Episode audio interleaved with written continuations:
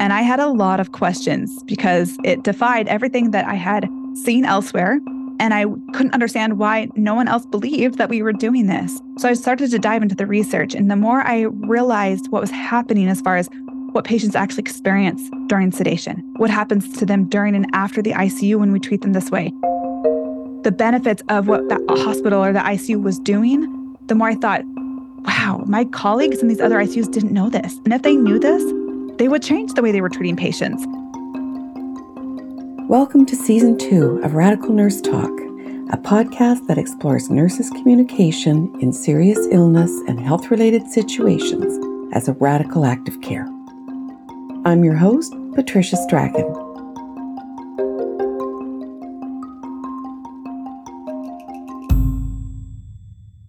Have you ever thought of communication as a vital sign for patients in the intensive care unit? In this episode, you'll hear Kali Dayton, a doctor of nursing practice, critical care nurse practitioner, and critical care outcomes consultant, share her passion for using evidence that promotes what she terms awake and walking ICUs.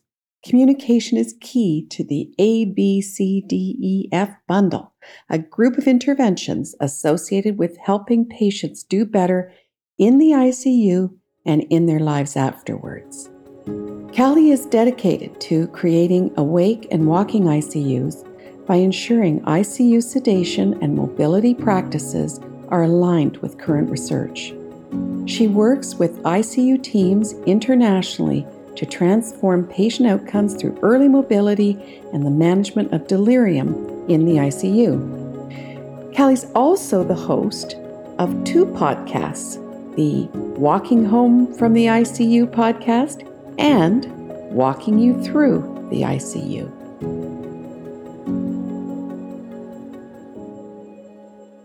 So, welcome, Callie. I'm so excited to talk to you. And you're another nurse podcaster, so I'm I'm very excited to uh, to speak with you today and uh, focus in on nurses' communication in critical care settings, and specifically around this bundle that you describe as the A to F bundle.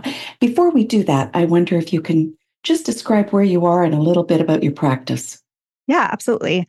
Um, so I'm Kali Dayton. I'm a nurse practitioner, and I started my nursing career in 2012 in an ICU that I now call an awake and walking ICU. Now, any critical care nurse out there is going to either have their jaw drop and or cringe at that phrase because that sounds very different than what we usually do. So if you can imagine my interview with that nurse manager, she asked me initially, almost one of the first questions was, Would you be willing to walk patients on ventilators? And because I was so new and um, naive, I said, Absolutely, I'm all about that, but you're going to have to teach me everything. So I worked there for the first few years of my career, and then I became a travel nurse and moved around every three months and worked in uh, many other ICUs throughout the following few years. And I quickly realized that what I had done in my home ICU was not the norm. That everywhere else I worked in the 11 other ICUs I worked in, the second someone was intubated on a ventilator, boom, they were deeply sedated into a medically induced coma. And I would ask questions like, why are they sedated? And I would be scoffed at and told, well, duh, they're intubated. That didn't make sense to me, but I realized that I was very alone in my perspective. And I just kind of went with what was normal for the next few years. Um, when I returned um, to that Awake and Walking ICU during my graduate studies to become a nurse practitioner, um, I was almost shocked again to be reminded of how sick these patients were in that ICU. They have a bone marrow transplant unit in the hospital, detox unit down the hall, psych unit. It's right next to the homeless shelter, the drug park. Um, it's the kind of the dump station for the whole hospital system. It then became one of the highest acuity COVID units in the state of Utah during the pandemic. And yet they still had most of their patients awake shortly after intubation and walking. And I had a lot of questions because it defied everything that I had seen elsewhere. And I couldn't understand why no one else believed that we were doing this. So I started to dive into the research. And the more I realized what was happening as far as what patients actually experience during sedation, what happens to them during and after the ICU when we treat them this way, the benefits of what the hospital or the ICU was doing, the more I thought, wow, my colleagues in these other ICUs didn't know this. And if they knew this, they would change the way they were treating patients. So I was feeling this like weight of responsibility to disseminate this information. And that's what really inspired me to start the podcast, Walking Home from the ICU. And it kind of transformed into doing presentations for hospitals. And then I realized that that wasn't enough support. People need a lot of training and support to make these changes in practice, especially the nurses. They deserve that. Um, a lot of times for nurses, it's just shut up and do it, but that doesn't work for this kind of shift in practices. So um, now it's turned into consulting. So I train ICU teams to master what we now call the ABCDEF bundle. I live in Spokane, Washington. I'm just a few hours from the Canadian border on the west side. I uh, work with teams internationally to help them master these practices. I mean, it's really groundbreaking what you're describing. It, it, it does seem beyond the possibility of being true. So I really want to learn about this. And I guess one of the things, my focus is communication. And I'm thinking about what you've said around, you know, patients sedated and we assume they can't communicate. And yet, if you were talking about an intubated patient and having them walking, imagine that, we need to be able to communicate with them. Yeah. So it's uh, so I'm going to explore some of those things. Before we get into it, can you explain what the bundle is? What are what's that acronym? We had patients awake and walking while intubated in the 1970s. Mm-hmm. Now, those were not the same kind of patients we have now, the same kind of complexities, comorbidities, high acuities, right? But they were intubated and mobilizing medically induced comas didn't really come into standardization until around the late 1980s into the 1990s when we started to realize a diagnosis called ARDS, acute respiratory distress syndrome. But we didn't know how to treat it. We just knew that it was inflammation and fluid filling the lungs, and these lungs were stiff. So the logic back then was to give high volumes into the lungs. So they were giving 12 milliliters per, per kilogram into the lungs, which is two to three times more than what we do now. Now we do four to six milliliters per, per kilogram. But back then, boom, they were slamming these lungs with high volumes, high pressure. They had very different ventilators than what we have now. They couldn't sense and synchronize with patients' breaths. It was all very mechanically driven, pound the air in, pull it out, right? And they had stiff endotracheal tubes. So if you can imagine, it was absolutely impossible to be awake, compliant, and calm with that kind of treatment. And so they were kind of stuck in the spot of, we think we're doing the best thing for the lungs, but now they're, you know, levitating off the bed and fighting the ventilator. So that's when they started to bring in medications from the OR, barbiturates, benzodiazepines, opioids, paralytics. And when it's in the OR for a few hours, it's great. There's they don't remember anything. It has an um, amnesia effect. They don't feel pain. Um, so we thought, hey, this is not only beneficial to the lungs because now we see that they synchronize the ventilator, they oxygenate with better, but also their eyes are closed and they're not moving and they look like they're sleeping. So this is so much more humane and better for patients. So it came to not just treating ARDS patients that way with medically induced comas, but then they started to do that with patients on the ventilator for any reason. And when we think of be aware of a breathing tube down your throat or don't be aware and just sleep through critical illness, wouldn't you go for the sleeping option, right? But they didn't have back then long-term research to say what is what's the impact of having these medications going not for a few hours but for a few days to a few weeks? They didn't know. And so in the late 1990s we started to look back at that data and we realized that a lot of those patients died. And there was a correlation between how much sedation they got and how long they got that sedation and their their survival rates. Then in the early 2000s we started to look at what happened with those survivors? And we found that they were psychologically, cognitively, and physically severely impaired.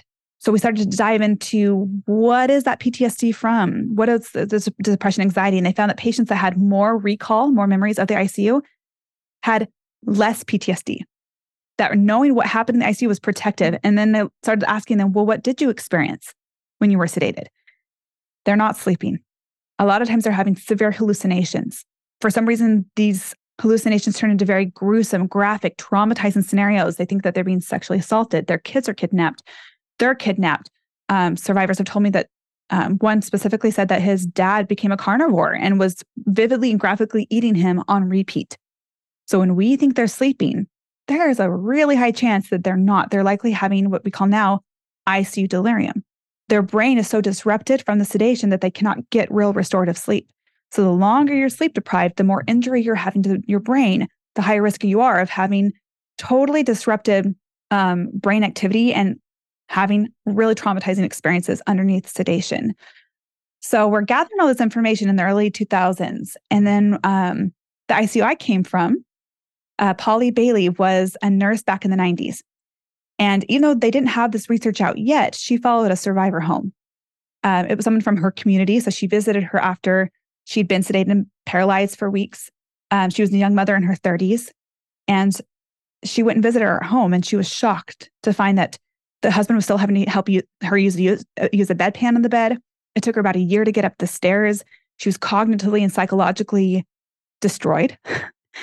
and she had a lot of questions. She went back to her medical director, Terry Clemmer, at the time and said, What are we working so hard for? This is the life that we're saving them for. We can't do this to patients. And he said, Well, what do you recommend? And so she scoured the literature. There was nothing at the time, but she followed her nurse intuition. And she said, you know, if they're losing all this muscle because they're not using it, if they're having these experiences under sedation, what if we don't sedate them? And I think this is about the time when they started to change the ventilator settings. So from 12 milliliters per kilogram to four to six milliliters per kilogram. And so she started to wake patients up and mobilize them, and they could quickly see a contrast. And I love what t- Dr. Clemmer, I interviewed him in the second episode of my podcast, and he said, I was doubtful. I thought what Polly was proposing was crazy, but, quote, I trusted nurses. I knew that she would keep her patients safe. So I let her follow her instincts. And they quickly saw that these patients survived, got off the ventilator, did better. But it was hard to get that buy in from the rest of the nursing team because it was scary, it was new. Um, if you can imagine, and maybe experienced patients come out agitated and thrashing because they're so confused. Mm-hmm. So later, that hospital started a new ICU um, a respiratory ICU and they let Polly do the hiring of the nurses. So she hired nurses from nursing homes to have a total culture cleanse and said, Welcome to the ICU. Here we just mobilize patients, we keep them awake and we move them. And she taught them the rest of the ICU stuff. So the physician started to see that Polly's unit had amazing outcomes. These patients were di- surviving, getting off the ventilator, discharging home. And initially it was taking these patients from that first ICU, shock trauma ICU, and getting them off the ventilator because they couldn't get off the ventilator there. So it was kind of like a step down unit, right? But then they started thinking, well, what if we send them straight from the ER? So they sent them straight to Polly right away. And she's like, well, if we don't have to damage them and then rehabilitate them, let's just keep them awake right away. So she'd let them wake up and mobilize them right away. And it was astounding. So she published a study in 2007 after she'd already done this for years, showing that it was safe and feasible to mobilize patients with really sick lungs. Their median PF ratio was 89. Um, their um, Apache scores were 26. So those are just measures to say these were sick lungs, sick patients, and yet it was safe and feasible.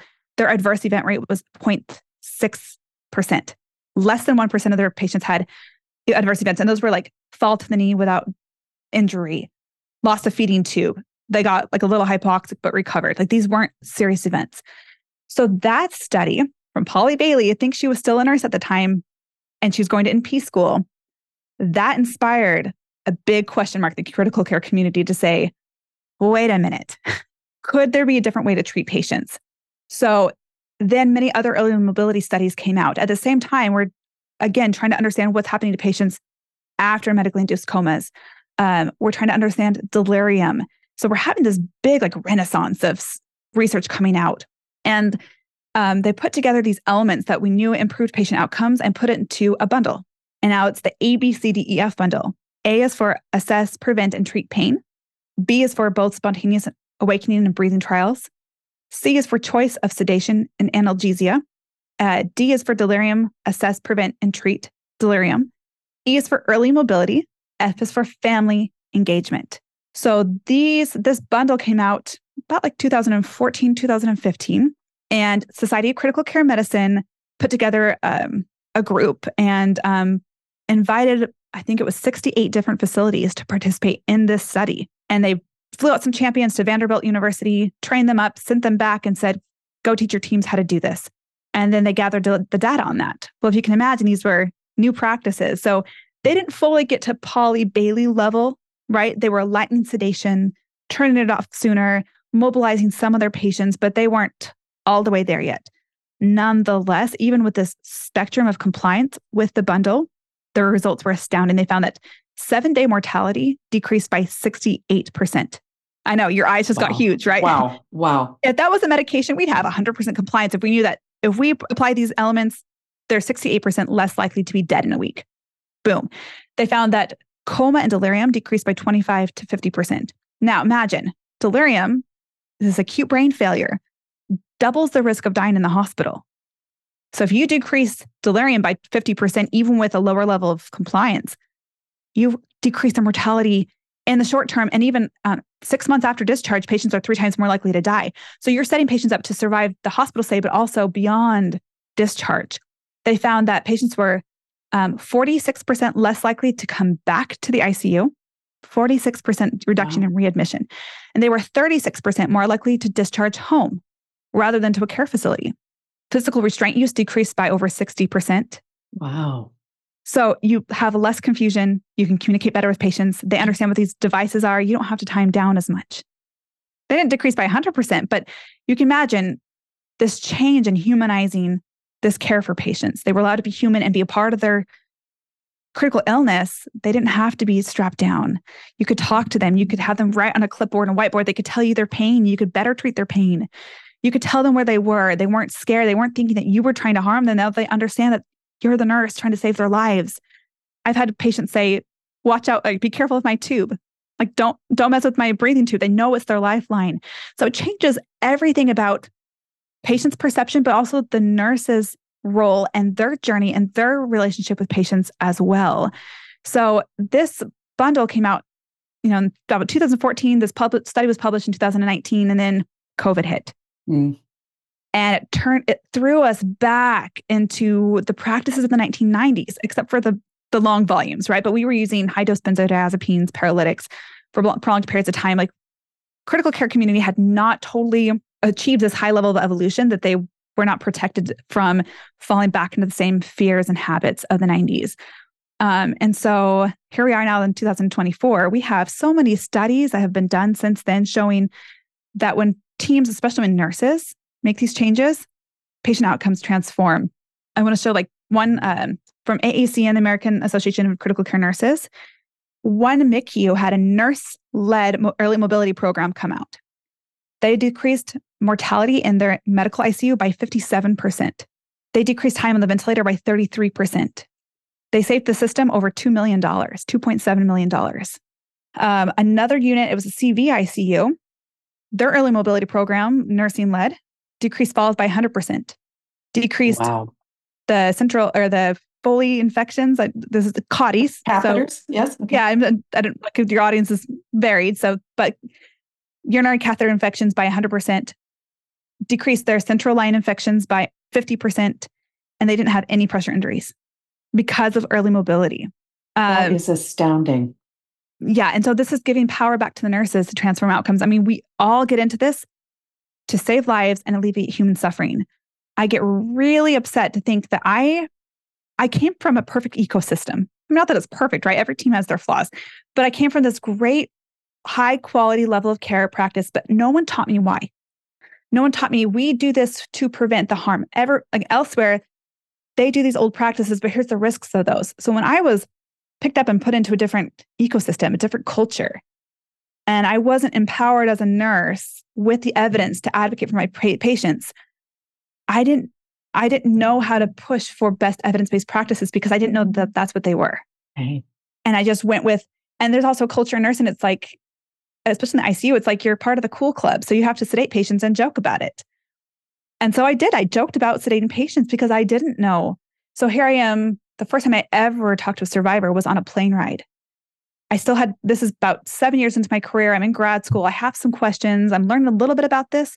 But the nail in the coffin for me was sitting next to a survivor on a plane ride when he told me what he experienced in a medically induced coma and that he had his limbs nailed to the ground in the middle of a forest and trees were crashing down on top of him and he couldn't get up and run and demons were coming out of the sky and he was sobbing telling me this as a total stranger on an airplane ride and i realized oh. and i said it sounds like you had icu delirium which didn't mean anything to him. And I came to realize that these weren't nightmares or hallucinations for him. They were actual experiences. Like he was psychologically scarred as if he'd really lived them. And I remember walking away being like, one, I thought he has to be one in a million. This has to be a rare coincidence, right? Because if this was a, like a normal thing, I would have heard about this because I've been in I've been an ICU nurse in so many ICUs for seven years, right? So I went to survivor groups and I thought I'd have to ask questions. Nope. The second I was admitted to the groups, I just scrolled through the posts and that's what most of their conversations were about. And I remember, and I still get fired up about it. Why did it take seven years for me to be exposed to that information? Why didn't I know if I was the one in charge of starting and titrating that sedation? Why wasn't I told what the risks were, what the reality was? Why wasn't the team supporting me and questioning whether or not it was even necessary? Uh, and why did I have to hear it from a random stranger, a random survivor on the plane ride? Why wasn't that part of my education and training? Because I didn't want to do that to patients. That's not why I was there.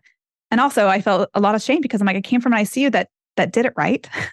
I didn't have to do those things. I just didn't know what the price was of the pra- the normal practices elsewhere. So I'm really passionate about making sure that nurses have the tools they need to provide best practices. That means knowledge, that means proper staffing, support, interdisciplinary dynamics, so that they can really lead these changes in their ICUs. That is, I hear your passion and I can feel it over the airwaves and the miles uh, between us. Um, it gives me hope for nursing. You're absolutely right. The potential is there. So let's delve a little bit into some of the things that you've said. I think the first thing that I just want to clarify you mentioned delirium, mm-hmm. and that is a, a big problem. Uh, so I think you're saying that preventing it is important. I suppose, you know, does it have to happen? Like, will it happen sometimes? And then how is it that we need to be interacting with people who have a delirium because that's actually a common thing that happens in hospitalization. You don't need to be in an ICU to have a delirium.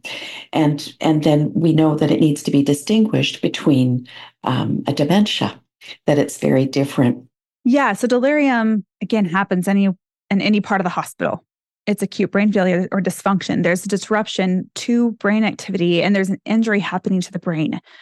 It can come from all sorts of different causes there are different risk factors like being female, having a baseline psychopathology, cognitive impairments at baseline, cardiac disease, living alone, alcohol use, um, lots of things that maybe already have the brain a little bit compromised. Then you enter into a foreign setting in a hospital. You had disrupted sleep. That's one of the biggest risk factors is sleep disruption or sleep deprivation. Infections, so sepsis is a huge risk factor. So even in my wake and walking ICU, though we avoided sedation, usually delirium I saw with sepsis. They already have some inflammation hitting the brain and, and affecting the brain. But sedation is the main modifiable risk factor for delirium. Um, benzodiazepines are the most deliriogenic medications. So nurses joke about like giving Ativan, it's our favorite drug on the medical floors, sometimes in the ICUs. Um, but for every one milligram of Ativan, there's a 20% increased risk of delirium. Now, Versed is another favorite benzodiazepine. For every one milligram, there's a 7 to 8% increased risk, which doesn't sound like much until you have a five milligram low dose infusion going on for 24 hours. Now you've increased the risk of delirium by 840%. But if you look at EEG monitoring, when we're checking the brain waves and you compare patients that's sleeping to patients that are getting these kind of medications, the brain activity looks nothing like sleep. So benzodiazepines are the most toxic to the brain, the most disruptive. I mean, in a way, it turns it off. If someone's having a seizure, you can get them out of the bolus and it turns it off. But you can't have that kind of disruption for prolonged periods of time without having an injury happen to the brain. Preventing delirium is so much easier than treating it. Putting patients in an environment that's as close as possible to sleep, continuing the routines that's as close as possible to their baseline, making sure that we're allowing them to sleep. So minimizing noise and interruptions at night, you know, things that are common sense. But a lot of times when we think that ner- patients are sleeping under sedation, then we think, okay, we've got sleep checked off. But we need to understand that we're sleep depriving them. That's one of the biggest risk factors for it. And then after delirium has happened, it's really hard to get them back into reality and to get them their brain restored. um, one of the biggest tools to treat delirium is to mobilize them. There's something magical about even when a patient is barely responsive or they like can't follow commands and you sit them up at the side of the bed, the over a few minutes, the lights come on, they start to hold their head up more, open their eyes more, make more eye contact, follow commands. You put the family, mobile mobility, real restorative sleep, family, and avoiding exacerbating um, factors that cause delirium like sedation. So you put the family in front of them while they're sitting up and suddenly they don't they think they're on Mars, but they know that their wife is there. That's a safe person. That's familiar. And the wife can talk them through it. So it's exhausting to have to reorient patients over and over again. But having family there, making that their job to say, you're in the ICU, you have a breathing tube, um, here's a ventilator, you're safe, we're taking care of you. Those kind of things on repeat, they can, if they hear it from someone they trust, they're much more likely to calm down. The problem is we do a lot of these awakening trials. We turn off sedation at five in the morning in a dark room with one lone nurse. It's a really unsafe situation for everyone because they come out with panic. They think there's a snake down their throat. They don't know where they're at. Um, so oftentimes we end up just turning sedation back on. So if we understand what's going on in the brain under sedation, we understand what delirium is, we're panicked about it. We need to see delirium like a heart attack of the brain, right? It's an organ failure. And again, not only does it double the risk of dying in the hospital, but it sets patients up to have 120 times greater risk of long term cognitive impairments. So it is different than dementia, right? Patients with dementia are at risk of having um, delirium, right? They already have some impairments to the brain, but you, now you have a secondary insult. Same thing with stroke patients, uh, traumatic brain injuries. You have a primary neurological insult, but delirium is its own neurological insult. Mm-hmm. So you can have one thing on top of the other, right? But after discharge, it can cause a post ICU dementia. These patients, their uh, cognitive impairments, no matter how old they are, you can have this in pediatrics, you can have this in geriatrics, and anything in between. Under imaging, these changes to the brain, the changes to the structures, the perfusion, it looks like early stage Alzheimer's. Their IQ is different, their processing different. So this changes how they care for themselves, if they can live independently, they can go back to their careers. So if you have really high IQ patients at baseline, they can drop 20, 30 points. We may not notice, but they notice. Now they can't go back to being a lawyer. They can't go back to being a doctor. Like these high function status that they had before is gone because of the brain injury that they had in hospital. So looking at the long-term picture, once and once nurses recognize that, boom, they care. They're all about it. The fact is that they don't get exposure to this information. But it's hard to treat delirium. And the severity and the duration of delirium impacts their outcomes. So, yes, delirium may happen without our our meddling with these interventions, right? But how we respond to it determines the trajectory of their lives.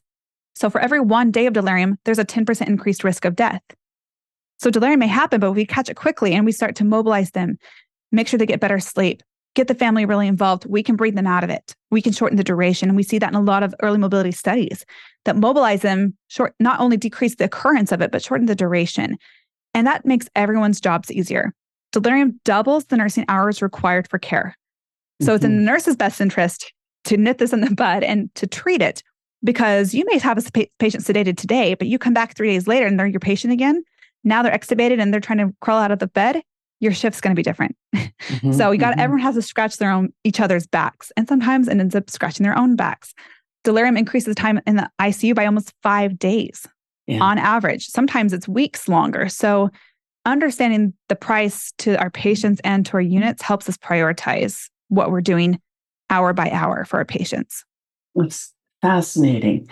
Can you tell me, are there certain patients that qualify for the this bundle, or are there certain people that, you know, for whom all or part of it would not be indicated? Yeah, that's a great question. So the bundle is this, um, I think it was like a toolbox of tools.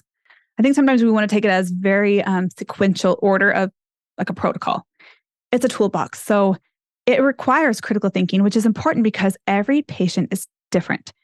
They're different from each other, they're different day to day, hour to hour. So all of these tools may not apply to every patient every time. Um, so I, I find the bundle very empowering for nurses that encourage their encourages their autonomy and their critical thinking. But they can't optimize the bundle without knowing what we're working towards here. So, for example, um, if a patient comes in with status epilepticus, it's not the time to do an awakening trial. We need to get those seizures treated and stopped. Once we can see under EEG that they no longer have seizure activity, now we can take off sedation. And now we need to mobilize them and um, assess for delirium and bring the family in and get things going. If they have intracranial hypertension and their ICP is above 20, not the time for an awakening breathing trial. But can we look at what our choice of sedation is? Are we do we have to use benzodiazepines? Can we swap out Versed for propofol, maybe even Precedex? How deeply do they need to be sedated to keep those pressures in control? Can we choose a safer sedative? And then as soon as those ICPs are under control, let's say they come out with um, agitation during the awakening trial, do we resedate them for that? Or do we try to communicate with them, understand what they need, reorient them, bring in the family, make sure the family's there before we even touch the sedation? Can we utilize all those tools to achieve the goal of the bundle? So, a lot of times the bundle is interpreted as an on and off switch for sedation. Teams will tell me, oh, we do the bundle. We have awakening and breathing trials. It's in their charting. But you look at how it's done, and it's done at five in the morning with one lone nurse, and they're like stuck with this confused, thrashing patient. They've got another patient to check on. They just resedate them because their options are slim, right? They also don't understand what we're working towards here. The b- objective is to have patients as awake, communicative, autonomous, and mobile in order for them to be able to communicate or express their unmet physical, emotional, and spiritual needs. So, without understanding what we're working towards, we can't mm-hmm. really mm-hmm. customize all of these elements for each patient. And and that is the uh, that's that's nursing. Is it's not a one size fits all. It is a constantly adapting looking at what's happening, you know, readjusting. We know that, uh, and that and that's fascinating work. But it isn't a matter of just slapping on a band aid or one thing. So that's what I'm hearing you say: is that nurses need the autonomy mm-hmm. in their practice to be able to, I guess, if we looked at the bundle as dosages, different doses of uh, you know A, B, C, D, that that we could be constantly adjusting that. And Absolutely, and we see a dose dependent um, response in the outcomes. So in that 2019 study, when they had these great outcomes, that was an average across this big spectrum, and they broke it down to what happens when you have a higher level. If we don't do averages, and you can see on these graphs, there's a dose dependent reaction. So the higher the dose, the greater the compliance, the better the outcomes. So the more you master these ele- all of these elements, the more likely they are to survive and thrive. Can you uh, just clarify for people who might not be very familiar with this? You're talking about waking trials. And Partly. I think you've explained a little bit here. So, what's a trial in terms of ICU life? Oh, I love this question because we use these words I'm, I'm saying trial because that's what's been used. I don't love that word. We've been calling these trial, vacation, interruption, holiday. Oh. And I hate those words because it reinforces this on and off switch mentality that, okay, it's five in the morning, time to turn it off. And this is 2016. I think I was at my third facility as a travel nurse. And someone, I didn't realize that this is one of the facilities that was participating in the study. So the charge nurse told me I was on night shift. She said, Oh, here we have to do this annoying thing. Five in the morning, you have to turn down sedation and you have to see them start to thrash. And then you know they haven't had a stroke and that they can't tolerate the ventil- ventilator. Then just um, turn sedation back on and chart failed awakening trial. Now, I'd never done an awakening trial before. I didn't know what that was. I was like, what am I seeing? Is it really the ventilator that they can't tolerate? Is that why they're acting this way? I can't do a full neuro exam. I don't know what's going on. I had so many questions, but I just shut up and went with what was normal. I did what I was told. It like killed me to this day. I wish I could go back to my past self and say, you are a BSN nurse. Like you mm. look at the evidence, research it, right? But I digress. That is oftentimes how these awakening trials are done, that we're just checking for a stroke. Can they move all four extremities? That's not what we're working towards here. So these, we should be working towards sedation cessation. Now, in cases in which there is an indication for sedation, like intracranial hypertension, the inability to oxygenate with movement. We don't know exactly if they're ready to be desedated. So, you know, in COVID, though I had many COVID patients awake, most of them were awake and walking. If they couldn't oxygenate with movement, we were stuck. We had to stop the movement and minimize oxygen consumption. Now they had to be prone, paralyzed, but once they could be supine, the next question was Can they oxygenate with movement? So that's where I see, yes, trial is maybe an appropriate term, but where our goal is sedation cessation, but we have to see, we have to test them. So we turn mm-hmm. down sedation, let them move, watch the saturation, say, are they physiologically stable without sedation? Once we saw that they were, now we're sedation cessation because we have to understand that mechanical ventilation alone is not an indication for sedation. Uh-huh. That's a big misunderstanding. So it's like, oh, there's intubated, sedated. Like we're not customizing care. We're just, it's a conveyor belt approach. You get intubated, you get sedated, boom, boom, boom. You like maybe on and off really quick. But when we believe that patients have to be sedated just because they're intubated, why would we work towards sedation cessation? We just think, okay, we're checking for a stroke. But when you understand this sedation has high risks associated with it, they are sedated because they couldn't oxygenate with movement. I'm going to check to see if that's still true. Has their condition improved? I'm this, they're sedated because they have intracranial hypertension. I'm going to check to see what happens to their pressures when I turn down sedation and they start to move. I'm going to test. And if they pass that test, if they're physiologically stable, then I'm going to keep this stuff off and we're going to start moving on to the other elements of the bundle because now the risks of the sedation do not outweigh the possible benefits of it. Now that there's no longer indication, let's get it off or at least minimize it. Yeah, so you're uh, describing the nurse really testing the abilities and evaluating the mm-hmm. abilities. How do you talk to patients or tell patients that you're going to do this? I, you know, how does that work when you're at the bedside and you're with somebody who might be very frightened mm-hmm. that about what will happen you just talk about how you're communicating with these folks, what you tell them? Yeah, absolutely. I am so touched by nurses that are just talking to patients when they're sedated because I don't know what they hear, what they don't hear. And from what I hear from survivors, a lot of times they hear you. They hear you talking about things, they hear how you talk about them. They're very aware of their surroundings, they can feel you. They're there. So, nurses that already do that are oftentimes so good, but we have to understand what they're likely experiencing under sedation. You may say one thing and they hear something totally different. So, you know, they may you may say, "Hey, I'm doing a blood draw. I'm I'm checking an ABG. You're going to feel a poke on your wrist." They may hear, "I'm sawing your wrists off." So understanding that you have to communicate with them, but they may not really know what's going on. So before doing an awakening trial, trying to set up the environment to be as safe as possible for them having their family there, warning their family to say they're probably going to come out pretty upset and uncomfortable. Here's what's probably going on with their brain. They need you to hold their hand, make eye contact. Um, let's give them a clipboard or a whiteboard or their phone to text with. But be aware too that these sedatives are not only damaging to the brain, but they're damaging to the muscles. Propofol is our one of our favorite sedatives, but it's a mitochondrial toxin. It's toxic to the muscles and it disrupts the sodium channels.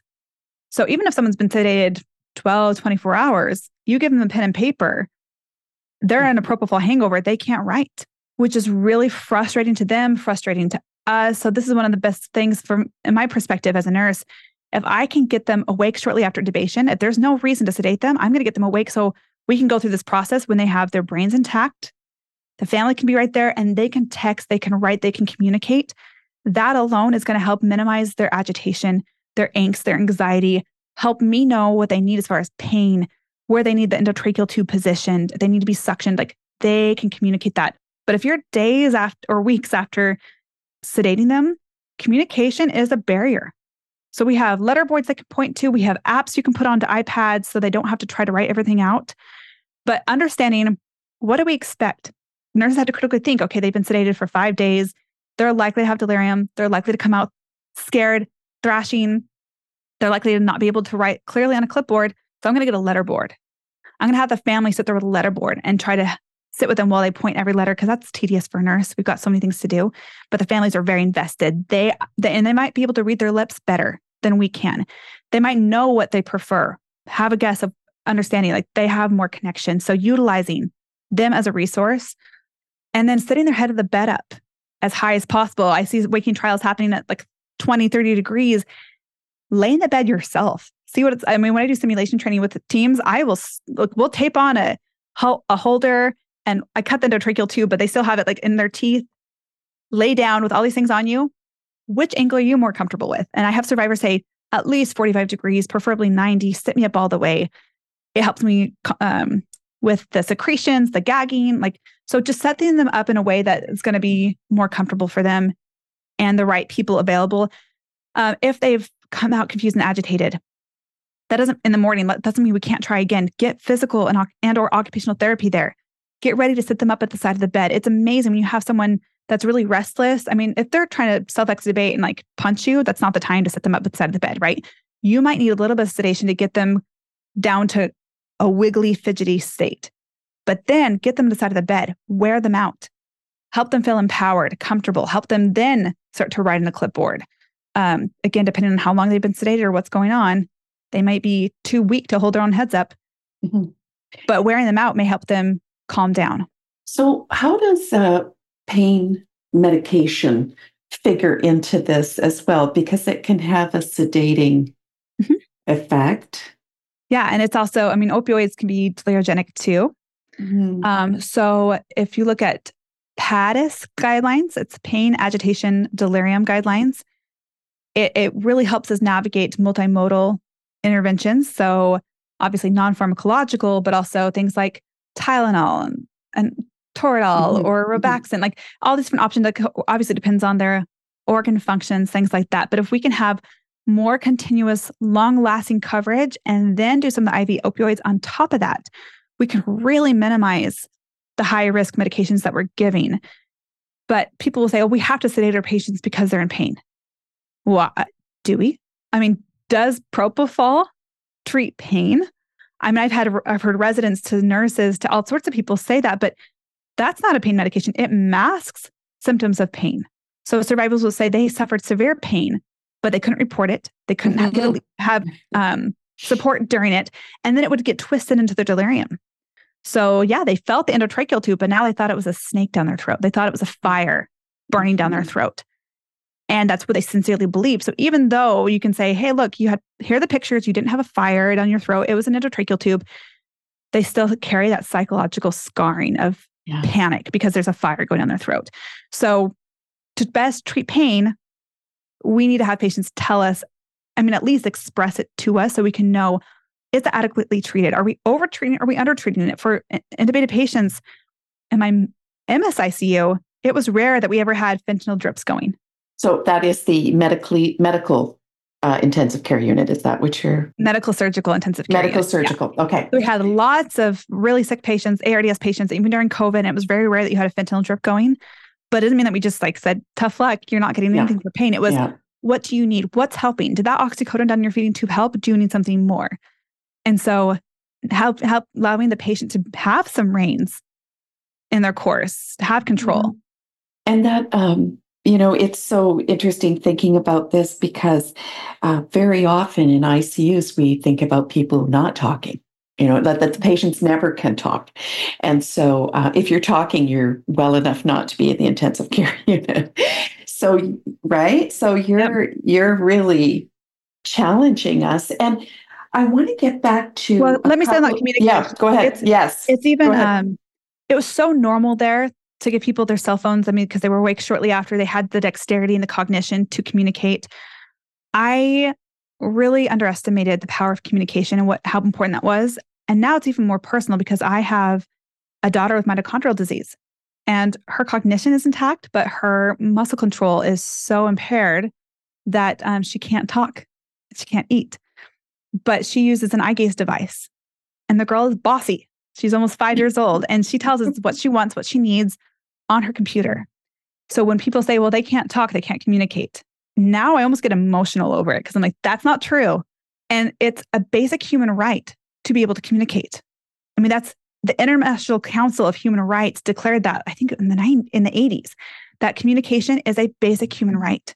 And if we saw that in that way in the ICU, we would be even more anxious to get sedation off because we want them to have autonomy. We want them to know what's going on. We want them to tell us what they need and what they want in their care. I mean, how often I think um, futile care is a huge contributor to burnout for nurses in the ICU.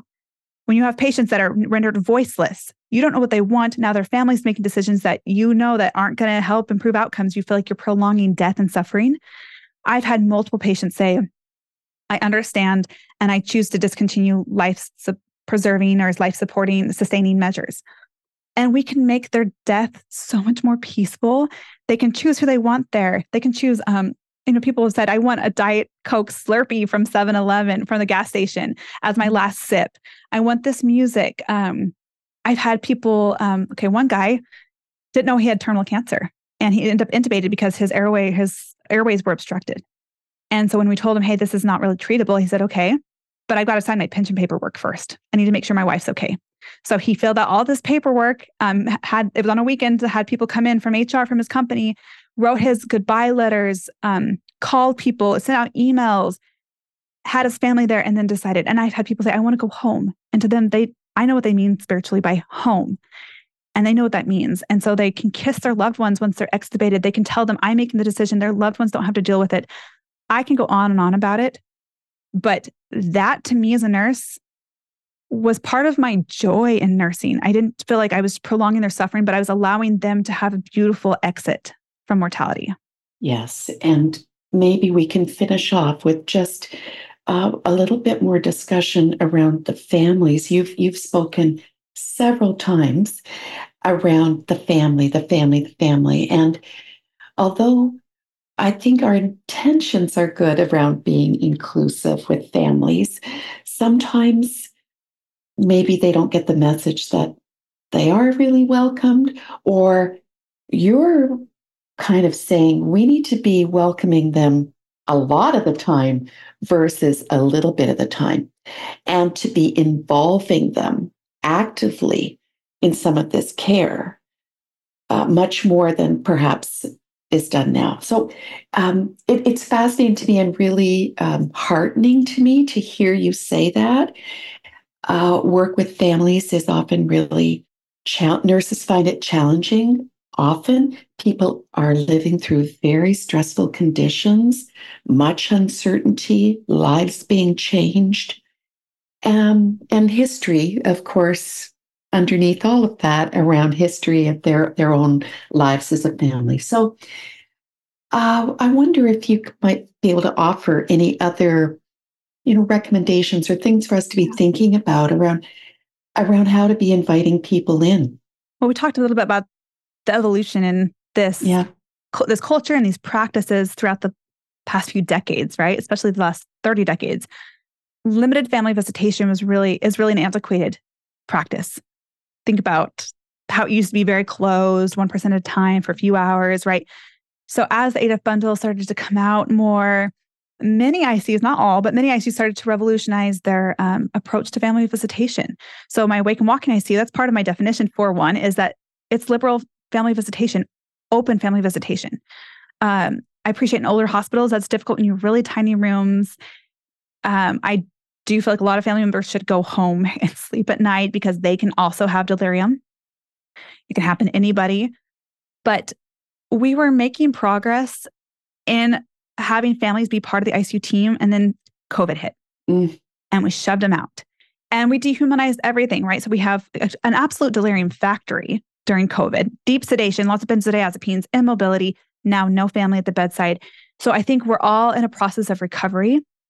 And we lost a lot of seasoned nurses that knew how to incorporate families that had you know they were they were older i mean you you just have a different level of maturity when you're in your 20s than when you're in your 40s and 50s so mm-hmm. a lot mm-hmm. of what i learned about this level of nursing care was from my mentors that have been doing this for 20 30 years right when we lost those seasoned clinicians new ones came in and they didn't get practice with talking with families breaking things down educating how to navigate these dynamics we lost a lot of the family role, which means that we lost a vital tool in preventing and treating delirium and helping manage patient agitation and things that affect nursing nurses' roles. I think there's also this cultural thing. If you look at a lot of nursing memes, they joke about their intubated sedation, sedated families left for the night. Perfect patient, you know. There's a lot of like cultural things that impact how we perceive families. Is every family super helpful and wonderful and joyous to be around? Absolutely not. But are we creating an environment in which we increase the hostility, the fear, the stress of family members? Absolutely. They're sucked into this environment that is totally foreign to them. They're extremely vulnerable helpless and they have no control. They can't control that their family member showed up in this condition. They're terrified that they're going to lose them. Um, and their family member is not there to help them support each other through this process. And they're sitting in a corner told to sit down and shut up. And they ask questions and they're not sure if they're welcome to ask questions. They don't know what their role is. They want to help, but then they feel even things like when nurses don't understand delirium and patients are moving around and agitated, not agitated, but just starting to physically respond to families' touch and communication. I see on even social media, nurses will say, please stop working them up. Stay away. Don't touch them. Let them sleep, right? When they're sedated. But if nurses understood, actually, they're not sleeping. They're probably really scared. Family's comforting. They're trying to connect with their family. They're desperate to connect with their family. Mm-hmm. I'm actually going to turn sedation off so that they can connect. So it's figuring out how to utilize them. So um, when I train teams, I give them family education materials. And part of that is uh, a job description. Welcome to the ICU. You're now part of the ICU team. You didn't sign up for this job, but you have a job. And your job is to communicate with them, to reorient them. I can't sit there and say, you have a tube down your throat, blah, blah, blah. But I can put you on top of that. You've got nothing else to do. Um, you hold the clipboard for them while they write. You do the letter board. You do the app. Like, tell me what they're what they're saying, but it may take a while to get there. So you're in charge of that. You hold their hand. You help me understand if they're in pain and what they want. Um, help them stay calm. Watch their hands. Not that they should be solely reliable or liable for self extubations, things like that, but families or patients are so much less likely to self extubate. One, if they're not delirious. Delirium alone increases self extubation by 11.6 times. Whoa. So having the family there protects them from the the scenario of having patients not know what the tube is, but also they're watching their hands. You know what I mean? They're holding their hands. They're motivating them to do mobility. So when they're going to mobilize, and like you're you sit in front of them, or if they're not motivated, you could say, "Hey, you're the cheerleader. You're the coach. You're whatever you need to be." But like you get them going. So I've had you know families say, "I'm 70 years old. I can't have you stuck in bed at home. I can't take care of you. You get yourself out of bed." Like you know, just whatever it takes. They know what that patient needs to be motivated to work hard. It is hard to mobilize during critical illness. So when families feel like they have a role, they're contributing, they're not helpless and powerless in the situation anymore. They're much calmer. They can see that you care about their loved one. They're going to trust you more.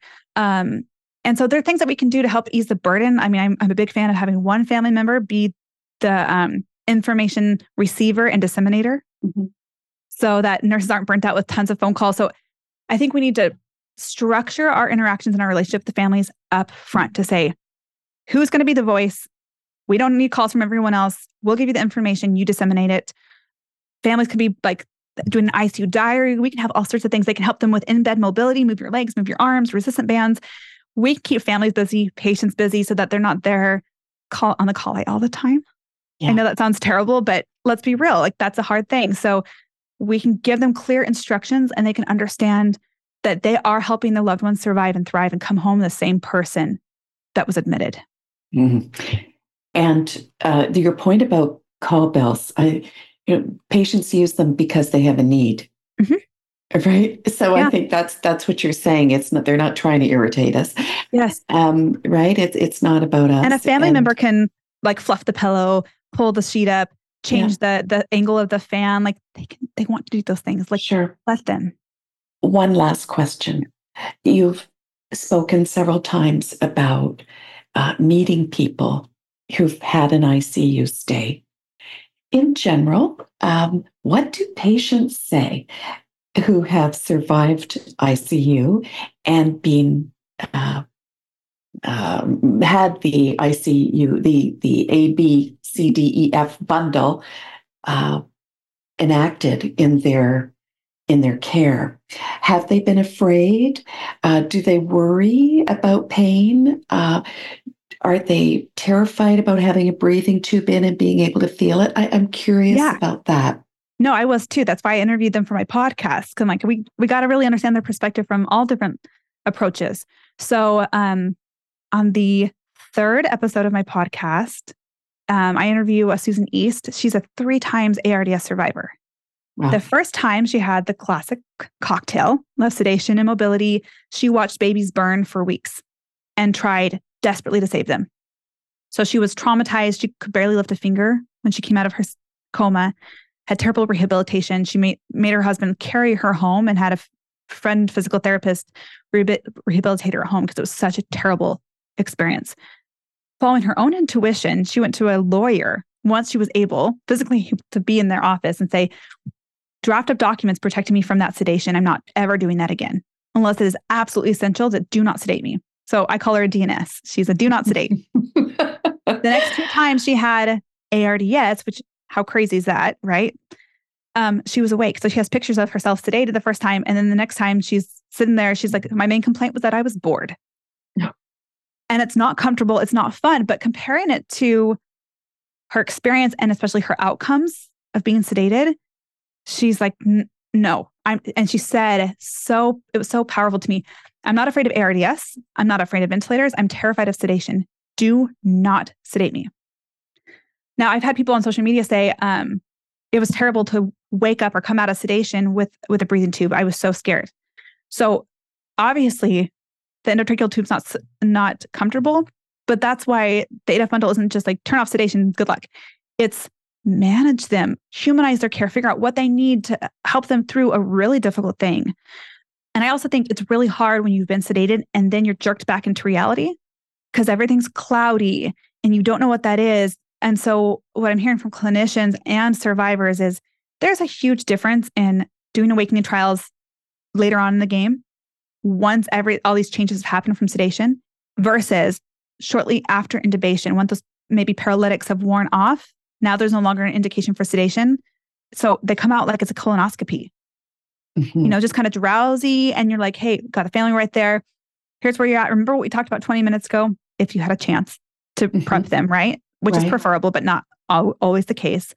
But keeping their brain as intact as possible helps them acclimate, getting them up, right? There's something so unnatural about being intubated on a ventilator. You have the very opposite of your breathing patterns. But there's something really normal about sitting up walking, mobilizing. So the sooner you start doing those normal things, communicating, sooner you can get them unrestrained. Sometimes it might take a few days or a few hours, but once you can get them unrestrained, at least to write while you're at the bedside, normalize this intervention and they start to calm down and acclimate. So you have a lot more ventilator desynchrony when you wait later in the game because they don't, they can't just jive with the ventilator. But when they come out shortly after intubation, it is a different scenario. And that's what survivors have said um, another survivor, she's, she has asthma, and she sent me a, she, I just knew her from Instagram, and she sent me a, a selfie and said, Hey, I'm intubated again, dang it. But it's so much better because I'm awake right after intubation. And so I interviewed her, and she talked about, I mean, she's young, she's in her 20s, she's a pre med student, work, has worked as a paramedic. So she's super smart and capable and strong. And then it took her eight days to be able to walk again after one of her past medically induced comas. But this time she's like, I was up walking around in my room on the ventilator. And this team thought I was insane, but I was able to request, I want to get up and walk. And she got off the ventilator way sooner, walked out the doors. She's like, I will never, I never want to be sedated again. So it depends on if they've had previous experiences, but most of them say, I am glad that I was able to be with my family. One survivor said he had severe ARDS, and he said, um, I'm so glad that I was able to be there for my wife. I don't know if she could have gone through that really scary experience without me. I remember telling him he did end up having to be prone and sedated. And I remember telling him, and he looked his wife, and they were communicating, like making that decision together to go for that intervention. And then he was sedated for two days. Once he could be supine, we took it off, and he was up walking right away. But so that was the only time that they weren't t- talking together. If anyone's married, I mean, how long do you go without talking to your spouse? Mm-hmm. But for these people, it's so that alone, that kind of isolation. One survivor said that when he was sedated, he was engulfed in this feeling of isolation and loneliness. And in addition to trying to save his daughters that were kidnapped. But I hadn't thought about like, we only really do solitary confinement for our prisoners of mm-hmm. war and our incarcerated people, right? And it makes them psychotic.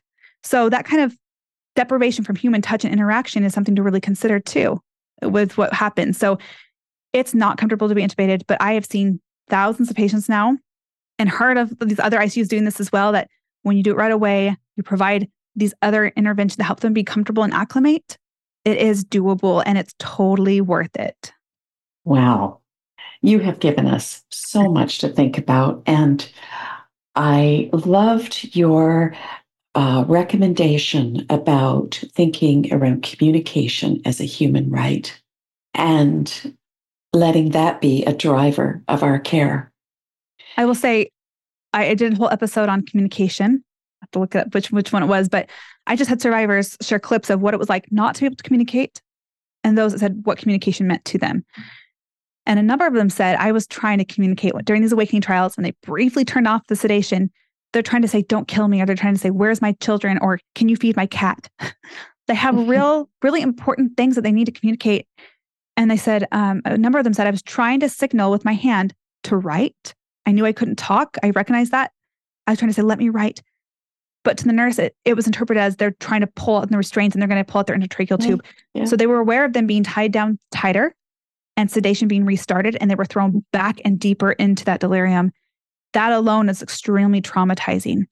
So if we come, let them come out with the expectation, whether it's right after intubation or whether it's after their seizures are done or whatever, that they have a tool to communicate right away, that alone will change everyone's experience. I'm amazed by when I'm on site with teams.